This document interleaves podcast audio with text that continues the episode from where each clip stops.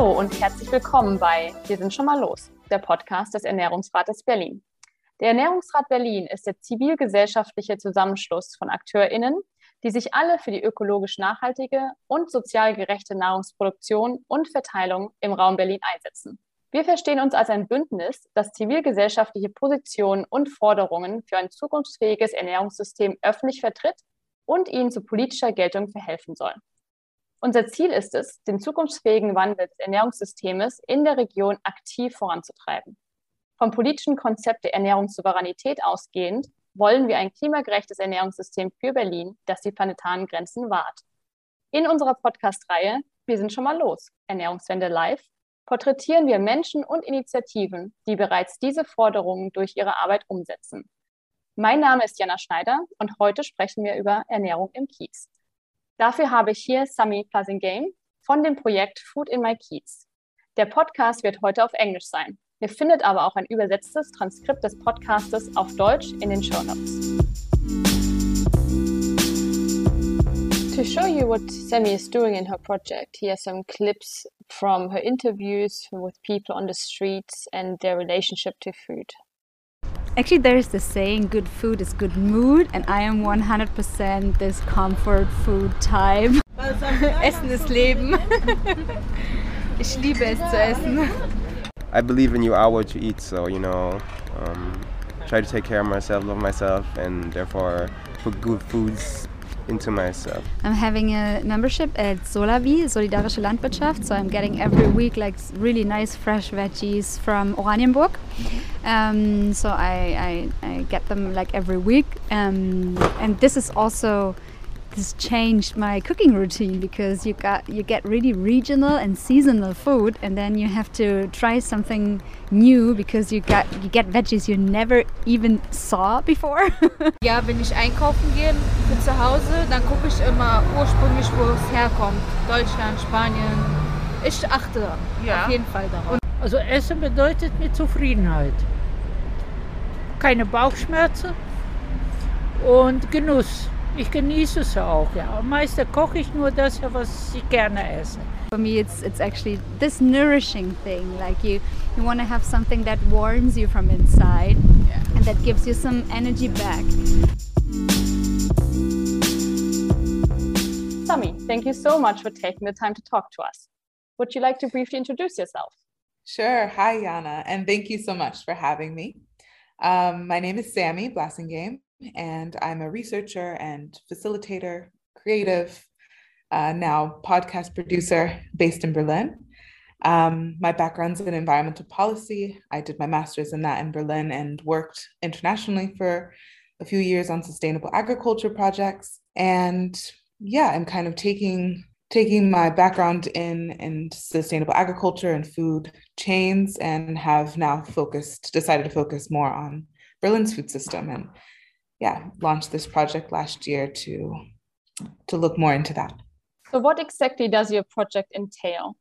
So Food in My Kiez is a project that seeks to expand the conversation around the future of food in cities and about what is considered to be an ecologically resilient and socially sustainable food system.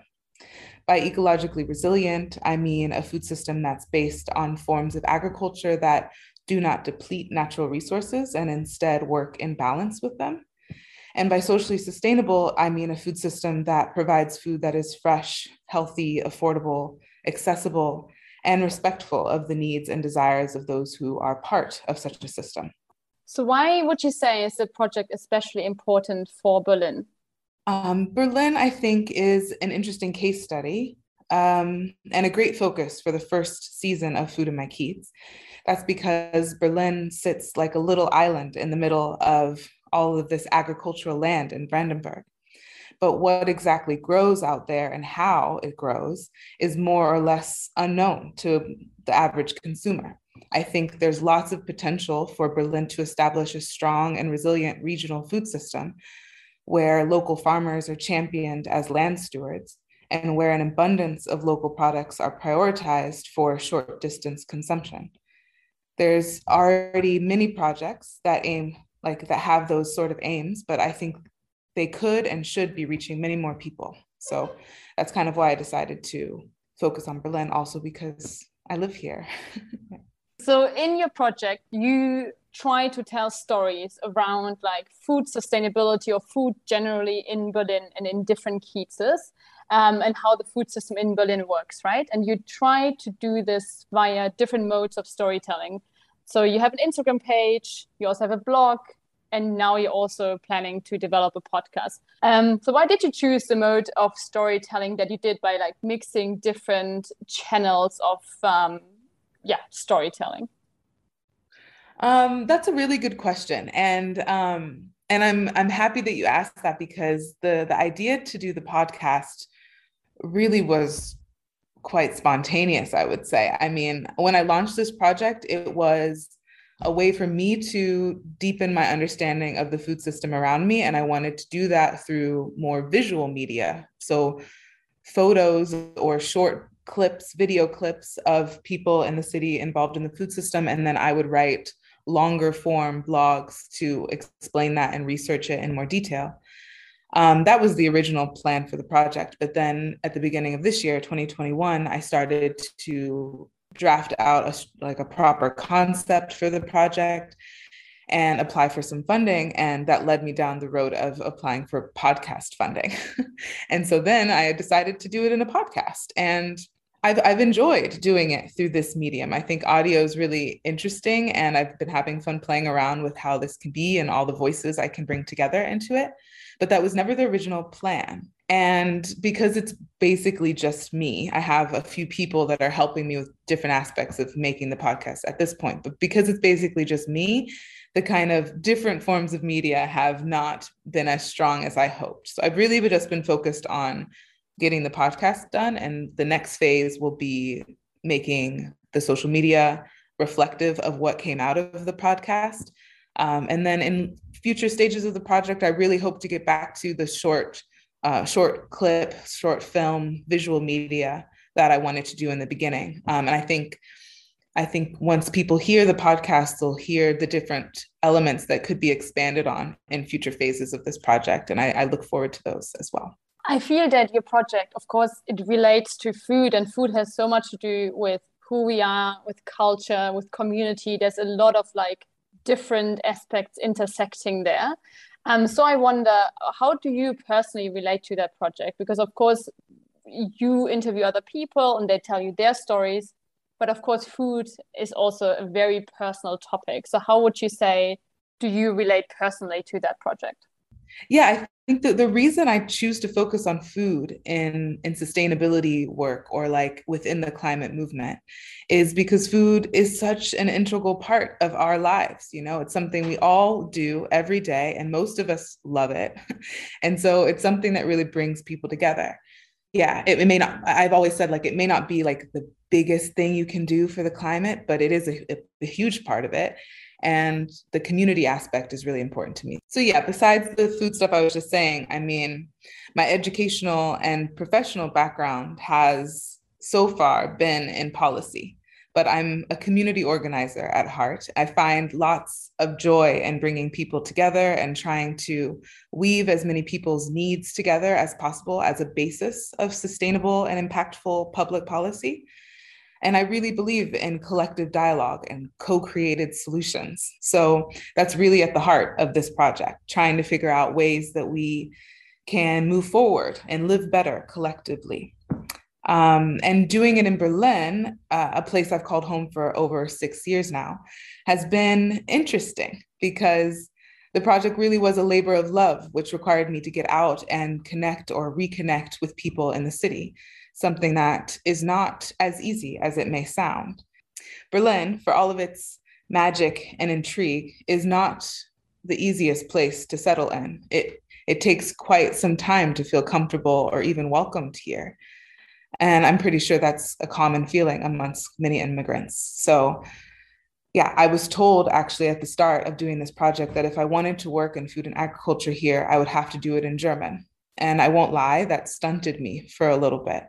I was not sure, like, no, my German was decent, but I was like, okay, do I really see myself like perfecting my German before I do this work that I find so purposeful and and important for me? Um, and as I said before, food is such an integral part of life. It felt strange for a language to be, or for language to be a barrier and being part of such important discussions, especially in such an increasingly multicultural city such as Berlin.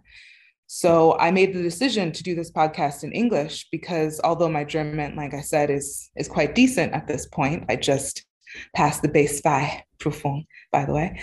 Um, it's it's also my third language, and so I obviously feel more comfortable in my first. And there's many food eaters in the city that would prefer English and whom I believe definitely need to be part of these conversations because they're here, but because a lot of them also have the financial capital to make the decisions that allow the food system to be pushed forward. And we'll get into into that and the equity issues there. But but yeah, I think there's there's a need for this to be done multilingually. And so of course, I did some interviews in German, and on the street, I often spoke to people in German. And a lot of the project was me just having conversations that weren't recorded because I wanted to have them.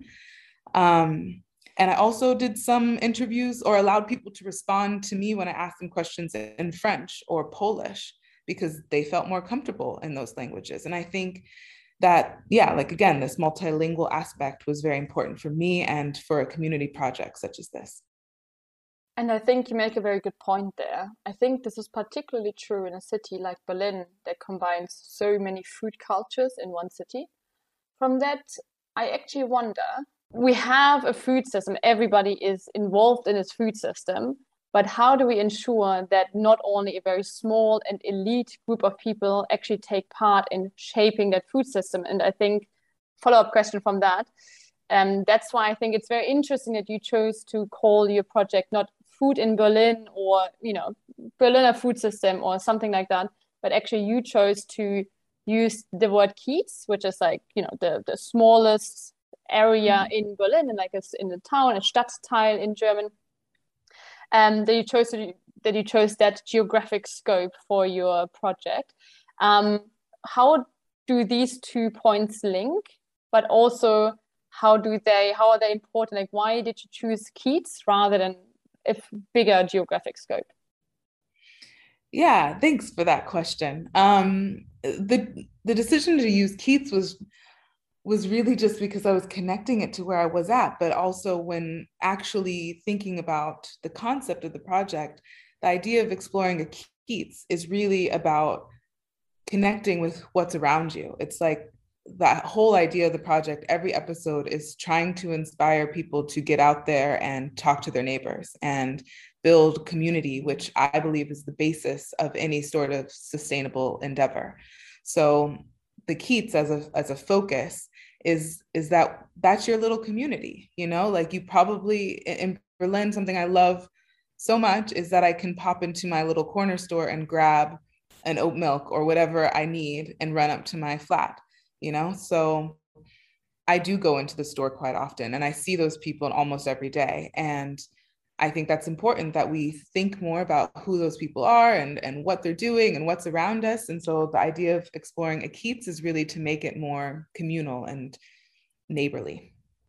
In that aspect, you spoke about like corner shops and you know like smaller places where people meet that are very integral to like the community of a Kiez.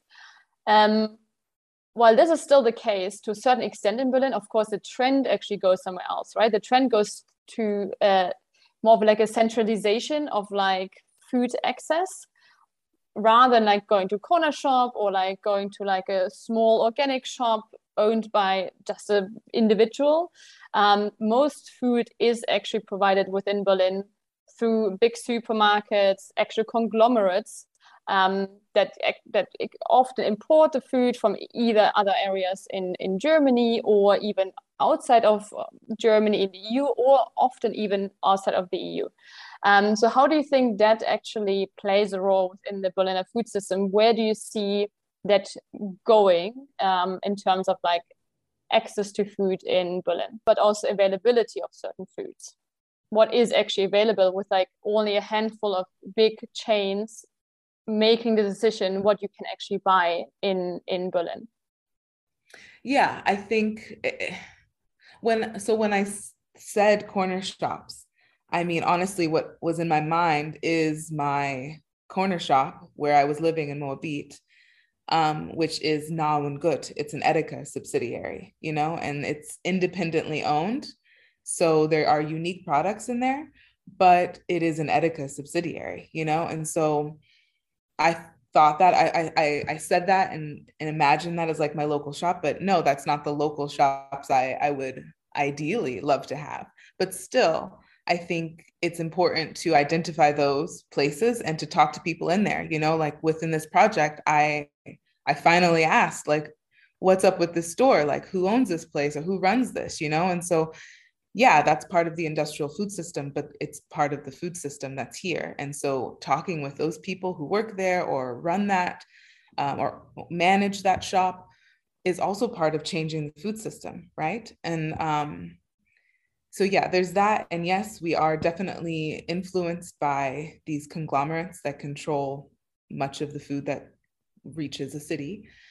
Um, but Berlin also has still so many little shops that um, have little artisanal products or food shops that make pre-read ready food, but also little things that you can buy there. And those are spotted around the city all over. And so I've found, even in, in the project as well, that people frequent those as much as they frequent the supermarkets, you know? And so it, it becomes really a structural issue to change what is available rather than what is available in the city already because lots of things are available but industrial food is still there you know? So if we wanted to not see that it would be more of a structural thing to change a more policy focused change than asking people to choose i think.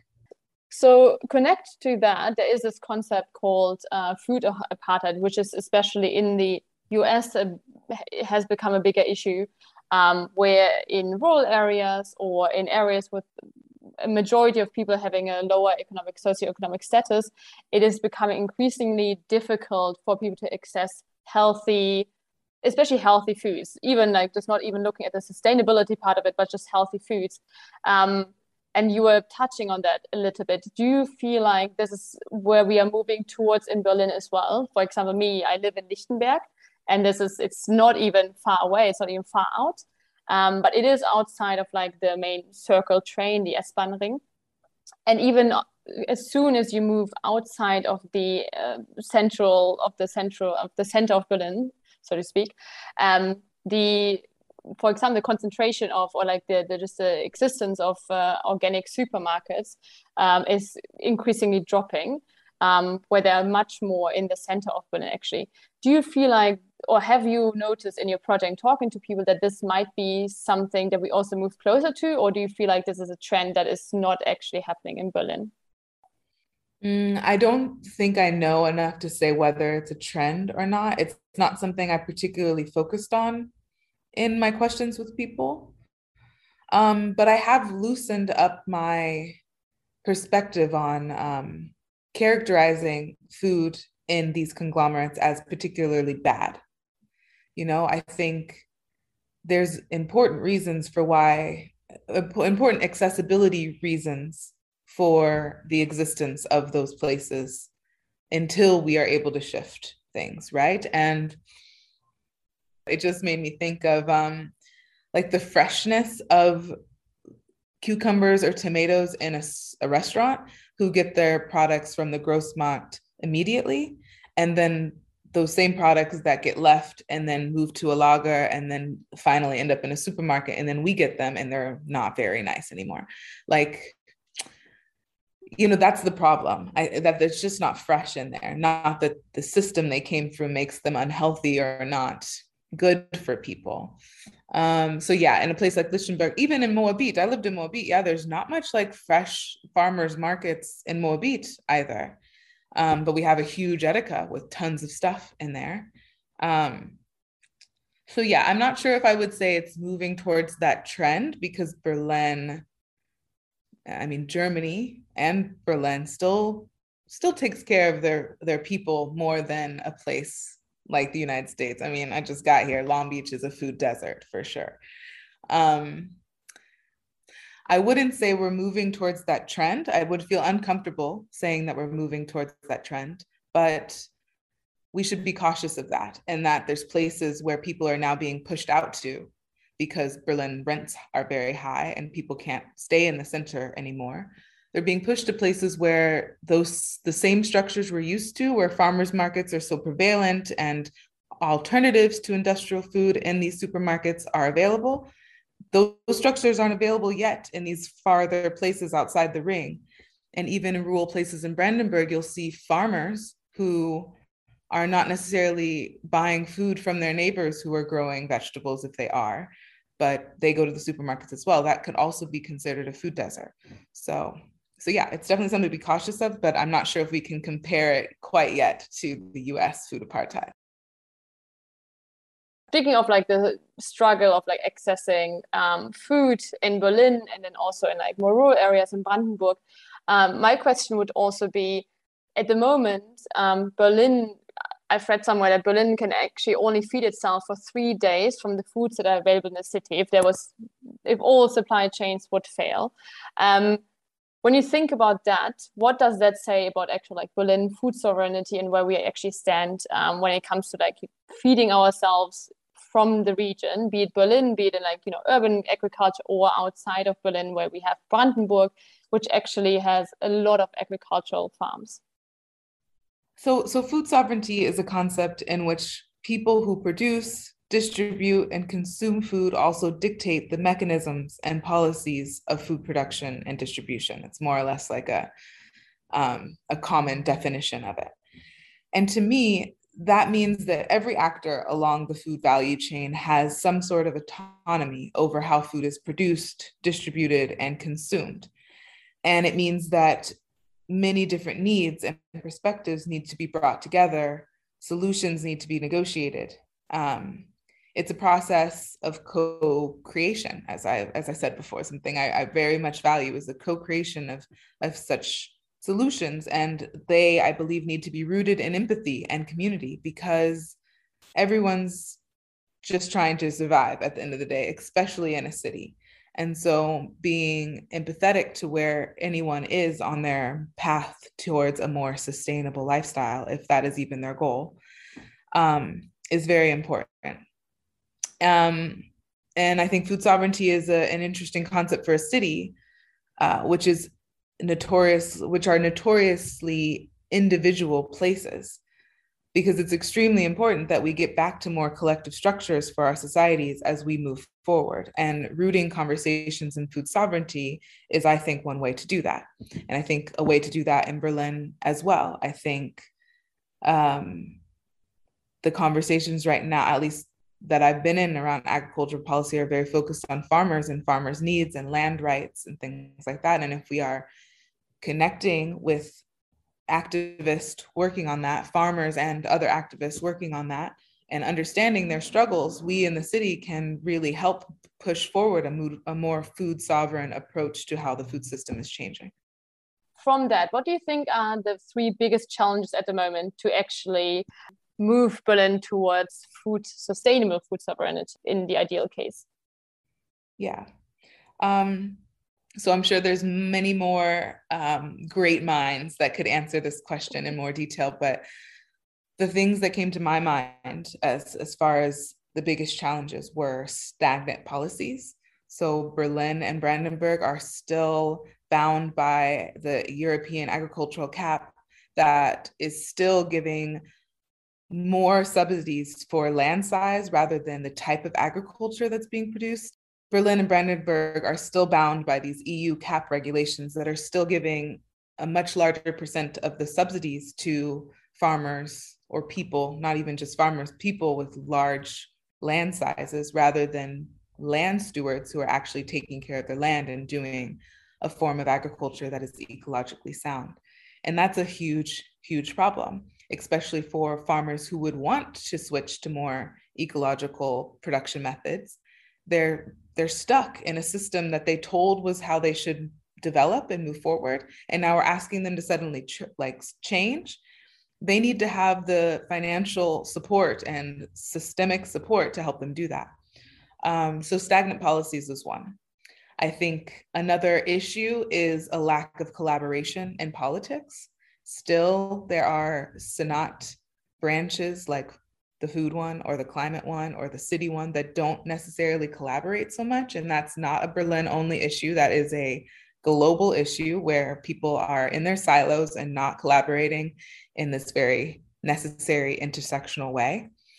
Um, and then the third thing would for me would be a still very price sensitive culture, especially around food. I mean, there's lots of reports about how Germany is the country with the least value placed on their food. And so in a global food system, Germany gets like the, the lowest grade food sent here because they know that people won't pay more for it. So already we're at a disadvantage. The food that gets to our through our borders is like lower grade food because we don't value food as much. I say we because I've lived here for so long, but like yeah. Um, so that's an issue. The the the price sensitive culture, especially around the value of food, people don't want to pay more for their food. And I think there's lots of issues there, lots of equity issues. But I think in a place like Berlin, that's also fighting for rent caps and a more equal housing situation, we need to look at that all in conjunction with each other because if we're paying so much for rent, obviously we don't have as much for food. But if we switch those priorities around, we can we can build better societies. We just have to choose to. And I think especially in Berlin, it also links a lot to our social welfare system that is definitely lacking in many aspects. In a in a city where I think every sixth person receives social welfare in some form or other, often Hartz IV, which I could not say like any like proper numbers right now, but I think it's like around like 200 to 300 euros per kid that they budget for food and of course that's you know that does not leave you with much selection of food that you can actually um, buy. And obviously that is also a part of like how you can actually be a member of a food system actually like participate in like an equal amount to like other people. Um, so i think that's a mm-hmm. very very good point. What do you think how do you think or maybe also you picked up on that in your in your interviews in your project do you think we need a more decentralized food system in Berlin? Uh, right now, we have, as we already touched upon, a lot of big players, not only when it comes to like supermarkets, but also when it comes to farmers. So, for example, I've read that Aldi um, owns a huge amount of land in just in Brandenburg, where they actually also get funding from the European GAP policies that you just mentioned as well, which is a huge player, of course, Aldi. So, do you think we need more regional, more small scale initiatives, players within our food system? So, my, my straightforward answer is yes. I think any systems that are more decentralized will be better for us moving forward, but that also requires more people to be engaged and participate in a food system. So, there's projects that are trying to get pe- more people to be farmers, even part time farmers, like the Tiny Farmer Project project. That's because if we want to have better agricultural systems, we need more labor. And so that requires us to give a little bit more of ourselves into systems and structures and projects and ideas that we find beneficial or interesting or yeah like better for us and so generally i think decentralization not just in the food system is a very good way forward yeah, definitely land decentralization. Um, it's locked up in a lot of investments and um, conglomerates that are not, don't have the people and planet at their top priority. And also with production structures like mills. I was learning a lot about mills and how we have very centralized milling facilities. But if we were to decentralize those more, we could have much more variety of grains and food in the city. So so yes, my, my I would say yes. We should decentralize. One concept that has become more and more popular, I think probably Germany wide, but I can only speak for Berlin, is the concept of solidarische Landwirtschaft. Solidarity agriculture, we call Solidarity it community supported agriculture. Ah, okay. Which is obviously a very interesting concept with farmers, with people, consumers actually being part of the farm, being members of the farm, paying a monthly price, and then getting whatever harvest the farm actually has. Do you think this is one of the ways forward? Or maybe you've also spoken to one of the Solawis, to a Solawi in your project. Do you think that's part of the way forward? Do you think that's a sustainable approach, a more sustainable food system in Berlin? So so yeah i think the i think the Solawi projects are are super beneficial and probably one of the best ways to support a better food system definitely to support local farmers. The one i've been a part of is speisegut and when i learned of them i also learned that something they're lacking is is depots. You know it's not like they couldn't serve more people but they were lacking people to actually start a pickup point, which is a depot, where someone manages a location where the farm brings a certain amount of boxes each week. And so I decided to start one, you know, and like was trying to get a community around in Moabit to do that. And then I found out I had to move. And so that kind of put a wrench in those plans. But but yeah, basically they need more people to start up a depot. And yeah as as land changes and people can start more farms there will be more opportunities to have more and more Solawis and i think right now the people involved in those is quite homogeneous and i think there's a big big gap on who can be part of these and i think there's a there's a bit of a bad rap on them being expensive. But it's not so much if you think about what you get over time. I mean, over the month there. I think there needs to be a bit of a perception change for consumers on on that being inaccessible in that way. And I think some of the best Solawi projects are rooted in depots that have a community that really talks to each other and like shares recipes and experiments with each other because you get a bunch of vegetables that you may have never seen before. So it's important to have some folks around that you can you know ask questions with and and have fun with. And i think you're touching on a very important point there. We, we already touched upon it um, just very briefly in the start is that the problem is that many of the actors within the food system even consumers or you know people trying to set up depots or Solawis or also people in the ernährungsrat often it's very homogenous groups and I wonder, as you talk to people in the Kiezes, so I think you have a different access to who you actually speak to. And I think that's definitely like one of the values of your project, very like bottom up approach rather than like, you know, just like being in the ivory tower and just like thinking about like solutions to a problem. Um, but you really speak to the people. So how do you think can we make sure that everyone in the city is involved in like designing Berlin's future food system rather than just like a small group of people that are often of a very homogenous background. I think a way to ensure more people are part of this conversation is to meet them where they're at. I mean, that's really what I was trying to do with this project as well. I wasn't going in with any sort of like, this is how things should be, and you should get here. It was like, where are you at? What do you do? What do you like to eat? What do you want to eat? Like, where do you buy your food? And trying to open up a conversation. And not everybody was open to that conversation, and that's okay. I've been to a lot of projects that seem to think that they should just create the space and people will come. But it's actually very often that you need to go to people. You can't expect people to come. You need to go to the people that you want to see part of projects and talk to them, create a relationship with them. And it is slow. It is intersectional organizing is slow because it take you to, you're you are taking or you should be taking the time to really understand people and their needs. And so it's not something that happens overnight and it's something that has a lot of trial and error and there's in a place that is majority white, like Berlin, there is likely going to be a lot of anti racist trainings and learnings that need to happen before you will properly connect with some of the communities that you probably are trying to. But just recognize that and know that it's a learning process. And yeah, don't be afraid to fail, I'd say. And do the work, you know, and that is very unaccounted for work. Like that is like like you like you're right that this project has focused on people in the Kiez and has really tried to talk to people.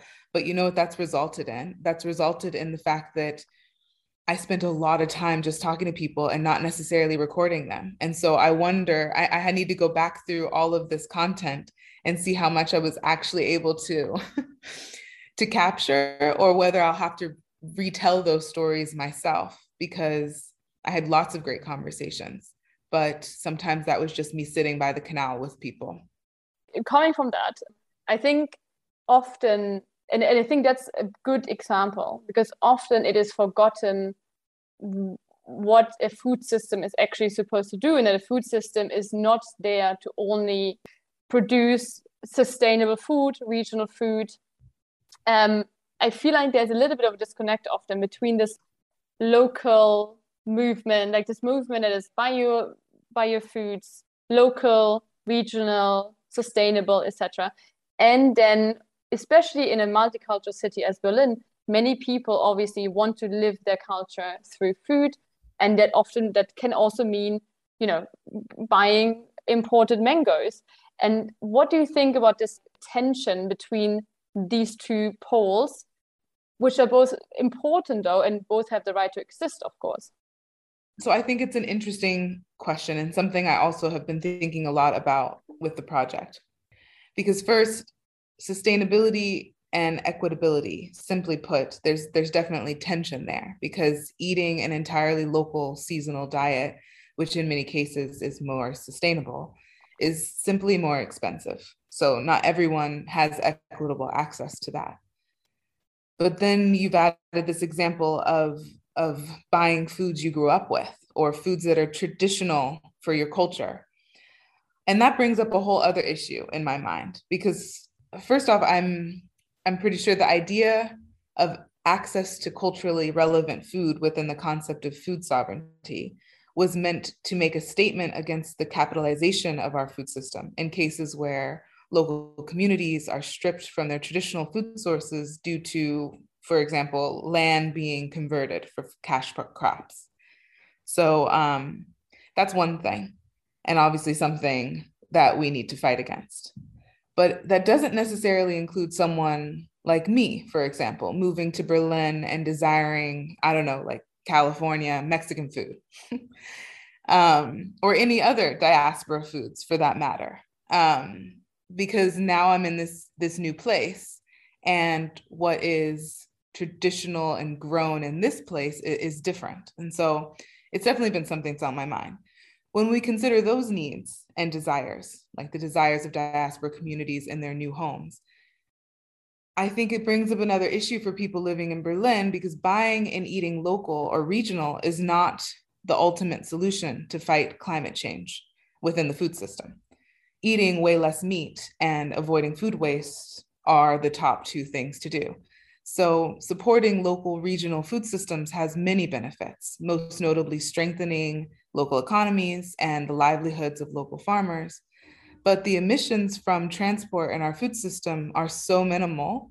What's really important is the type of agriculture and the land that was converted for that type of agriculture rather than where the food is coming from. So, for me, I think while we should try to buy local and eat local as much as possible, that does not bar us, that should not and does not bar us from buying and sourcing equitably and ecologically produced food and products from other parts of the world. It's really about supporting global agriculture that is ecologically resilient and socially sustainable. And so you can do that through fair trade and direct trade and being conscious of who those farmers are in different parts of the world as well, you know. So that's what we have to be focusing on. And that's not always happening with the mangoes that you see in Berlin. So you still should be conscious of that. This also feels to me like a mood argument. Actually, what it does, it shifts problems to individual people rather than tackling the big challenges such as industries or also fossil fuel.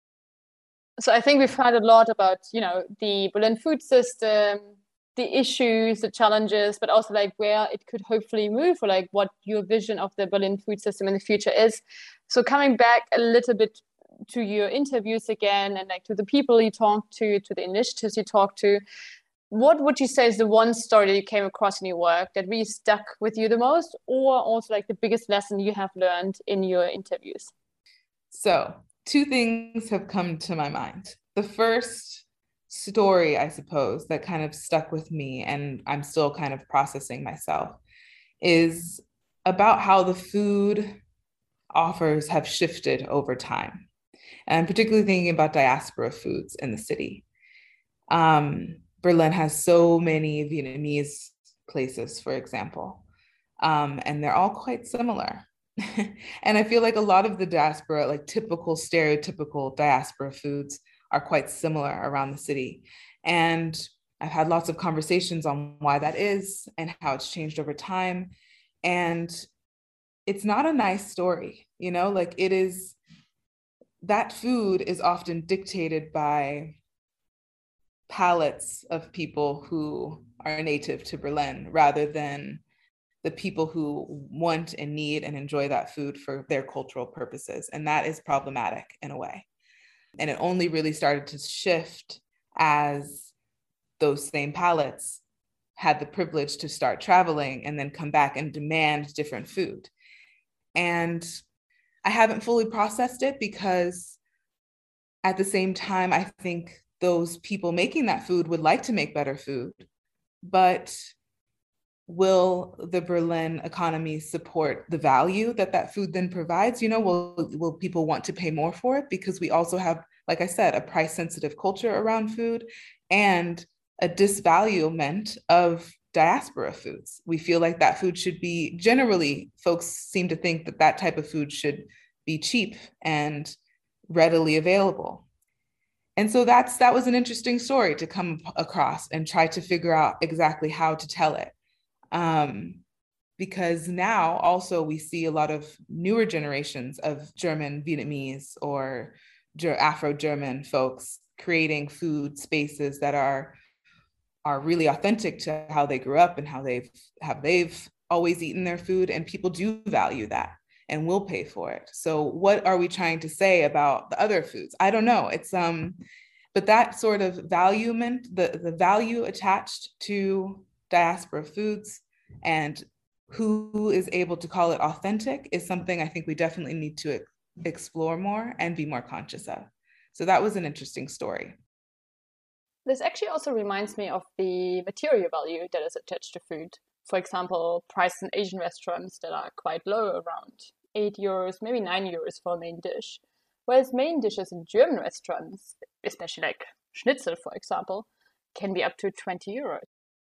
People assume that food from certain cultures should be cheaper than others. And it's really not about the culture, it's about the craft, in my opinion. And it is about how people are making food and and often these often diaspora food has so many more layers and nuance and flavors and craft behind it and so honestly that food should be valued more but yeah this i think it's changing i'm i don't think it's definitely not how it was 10 years ago and even in the last 5 years the the idea around food and the value of food in the city is is constantly changing. So I don't think it's at zero or anything. I think there's lots of people who are conscious about this in the city now.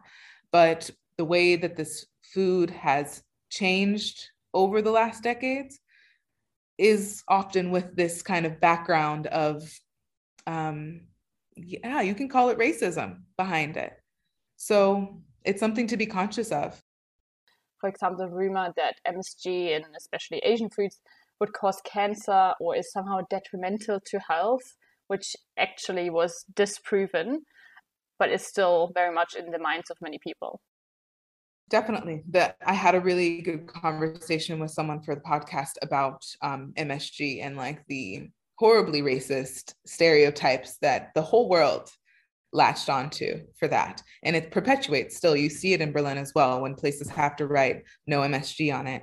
You should know that that is a, a remnant of a very racist rumor that was sent around the entire globe. Thank you for that story. And was there any like big lessons that you've learned that were especially valuable to you? So I, I'm still kind of listening through a lot of the content I got, but one of the biggest lessons I, I have in my head so far is is from the last episode. The last episode is focused on collaborations we can be inspired from. And so I tried, and, and every episode I have community questions where I try to ask people on the street like about the theme somehow. And I, I consider Berlin to be a place full of community projects and community things, Gemeinschafts all over the place.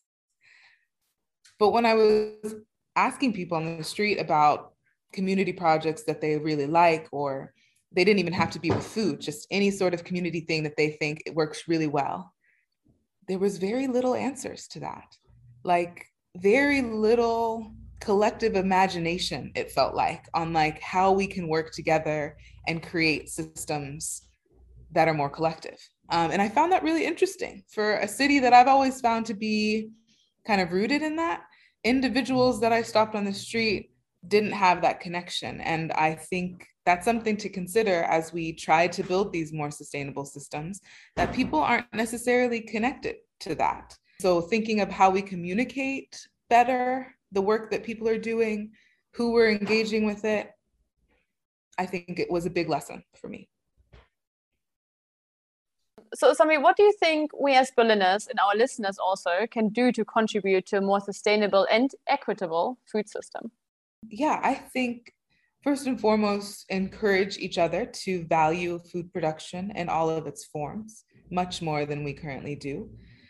This means for me connecting with farmers, connecting with local farmers, spending time on farms, experiment with cooking seasonal vegetables, and value the craft that goes into making good food. And that's not only at fine dining restaurants, it's in many places around the city. So talk to the people that make your food, ask about the story behind your favorite dish, learn how to make that dish from scratch so you can see how much work goes into it, and cook with your friends. Experiment, have fun, and just, yeah, learn to love real food again that's what I hope will will help people contribute to a more sustainable and equitable food system. It's yeah, connect with your food, connect with people. Today, we have discussed possibilities on how to expand the conversation around food and around food systems that are both environmentally and socially sustainable. We have also looked at the importance of the Kiez as a small area of town for communities and cultures in Berlin and how these communities are shaped and transformed by economic processes, such as, for example, the growing monopolization of food stores. We have also thought about how to include more people into the shaping of Berlin's food system and the work that powerful actors in the food system, us included, need to do to share some of that power. For example, by conducting anti racism trainings. We have also touched upon the question whether Berlin needs a more decentralized, smaller scale food system. And we looked at the example of solidarity agriculture. Thank you so much for all your unique perspectives and your insights, especially around like food in the Kiez and also more equitable access to the food system. Thank you very much. It was my pleasure, Yana. Thank you so much for having me. Um, it was lovely, and I hope that folks listening got a bit from it. Um, if you're interested in listening to Food in My Kiez, you can find me on Instagram at Food in My Kiez or on my website, foodinmykiez.com, and send me a message. I would love to hear from you. And of course, we have everything also linked in the show notes and on the website of the Ernährungsrat as well. So, und jetzt nochmal kurz zurück zu Deutsch. Vielen Dank fürs Zuhören und wir hoffen, dass ihr etwas mitnehmen konntet. Wie immer Abonniert gerne unseren Podcast. Ihr findet alle Infos zu diesem Podcast in den Show Notes und auf der Webseite. Wir haben Samis Instagram-Page verlinkt. Wir haben auch ihren Blog verlinkt.